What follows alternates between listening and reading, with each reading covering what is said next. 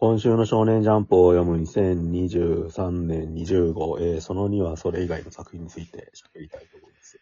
はい、どれ行きましょう？新連載始まりました。キルアオからはい。行きましょう。これ一回読み切りが載って、はい。で、そのままの設定で始まったって感じですよね。あ、じゃあ、順、なんかの、読み切りもやっぱこういう話でした？はい、全く。くこんな感じですよ。まあ、新しい設定とかいろいろありますけど、うん基本的にはこういう感じですね。おおっさんがし中学生になるって。そうですね。えまあ、なんかあーのーはい。中堅どころが、まあその、きうん天幕キネマもそうですけど、はい割と置きに来た感じのはい。安連載。が、うん、始まったなっていうところですよね。うん。うん、で、藤巻先生だと、やっぱりその、男性キャラはい。が、あの、人気だったわけじゃないですか、結構。うん。その辺のその、キャラ萌えというか、はいキャラ人気みたいなものがどこまで出せるのかなっていうとこなのかなとは思うんですけど、うん。結構なかなか、なんていうんですかね、設定的には、まあ、殺し屋っていうはい。ところ、まあ、名探偵コナン的なはい。もので、まあ、ありがちっちゃありがちじゃないですか。まあね。でこの、えーと設定でどこまでキャラクターをそれぞれ、まだ全然出てきてないですけど、はい。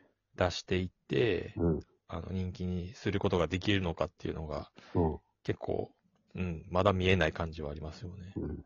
これの前やってたやつが、なんだっけ、ロボ、レーレザービーム。ーサービーム。はいこ。れゴルフのやつですよね。うん。ゴルフ版黒子みたいになるのかなと思ったら、あんまり続かなかったですよね。そうですね。うん何がダメだったんだろうって今考えると。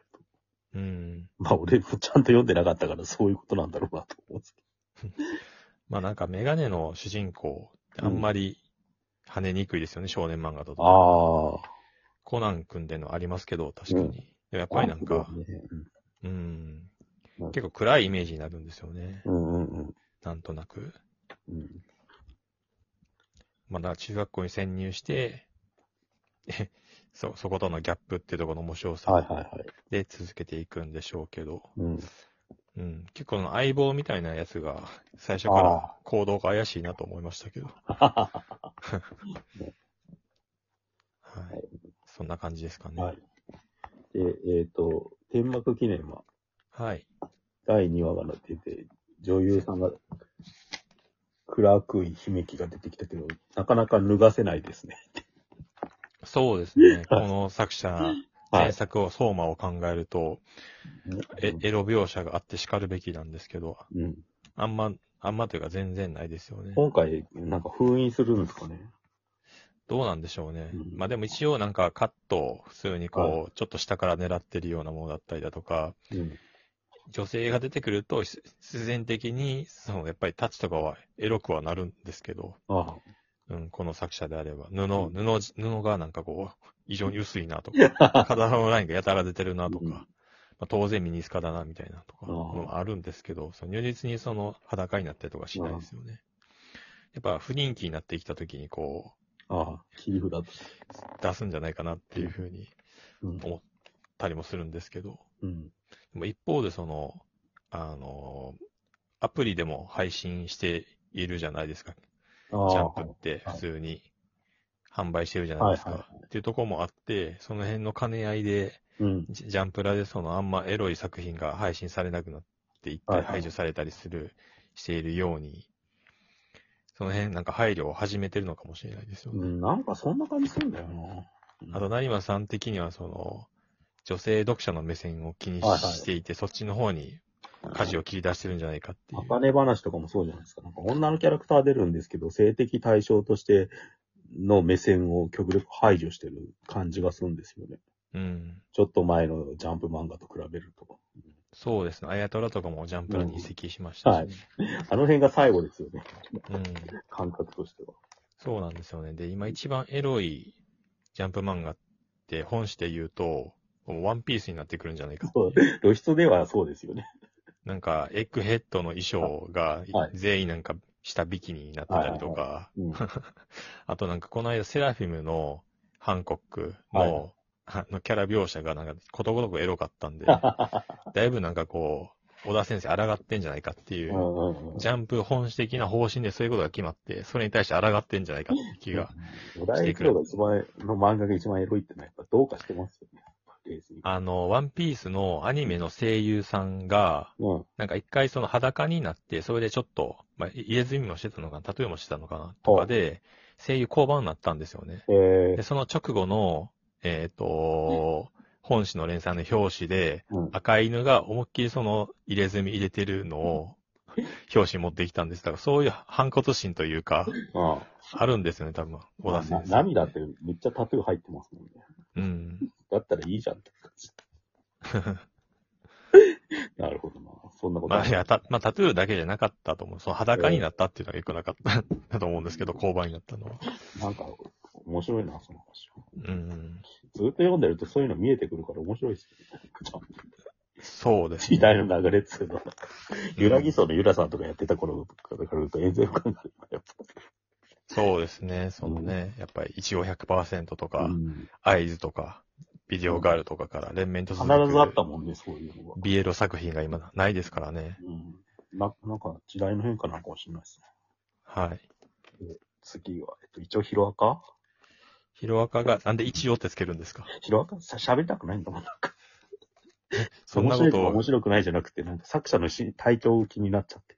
ああ、うんまあそれはそれでこ喋ればいいじゃこの。作画を書くために、なんか何を削ってるんだって考えると、ちょっと嫌になってくるって。ああ。じゃあまあ今週結局はいその床闇くんとかホークスが負けまして、はい。とえっ、と、ホークスの個性が取られました。オールフォーワンに。ほうほうほう。オールフォーワン、ワンフォア、オールフォアワンか。うん。取られましたね。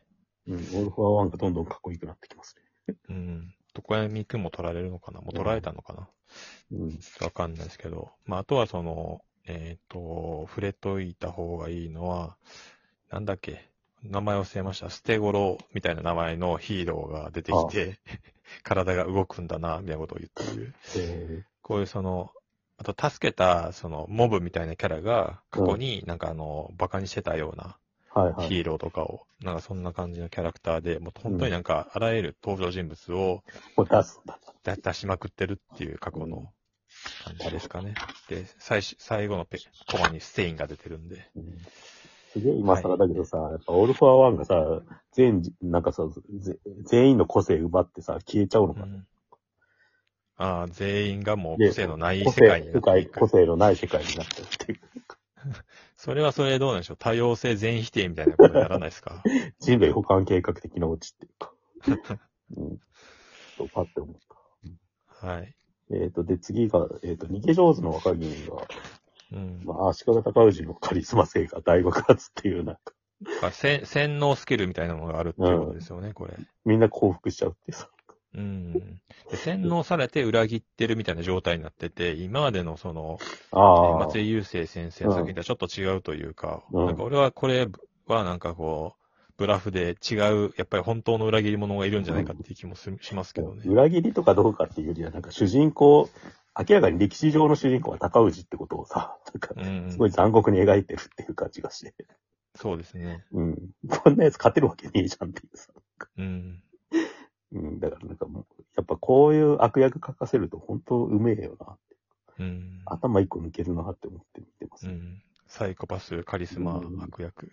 うんはい。結構敗北の続きになるのかな、ここからって感じで。仕方ないです、少ね。年漫画としてどうなるのかっていう。うんで、次がアンデラ。はい。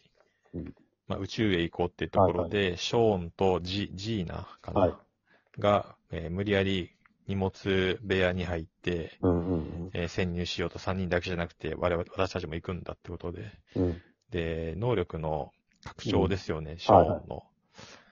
が、えっ、と、不可視なんですけど、うん体重すらもわ見えなくするみたいな、そういう拡大解釈で、はい。えー潜入したと、はい。ロケットに。で、宇宙に行きましたよってところで今週終わりですかね。うん。うん。拡大解釈すすることによって能力のなんか意味が変わるっていうのは本当面白いよなって思うな。うんイノバトルものとして。うん。うん。で、えっ、と、本誌はこんぐらいですかね。はい。えっ、と、時間があんまないですけど、ジャンプラの面白い作品をいくつか。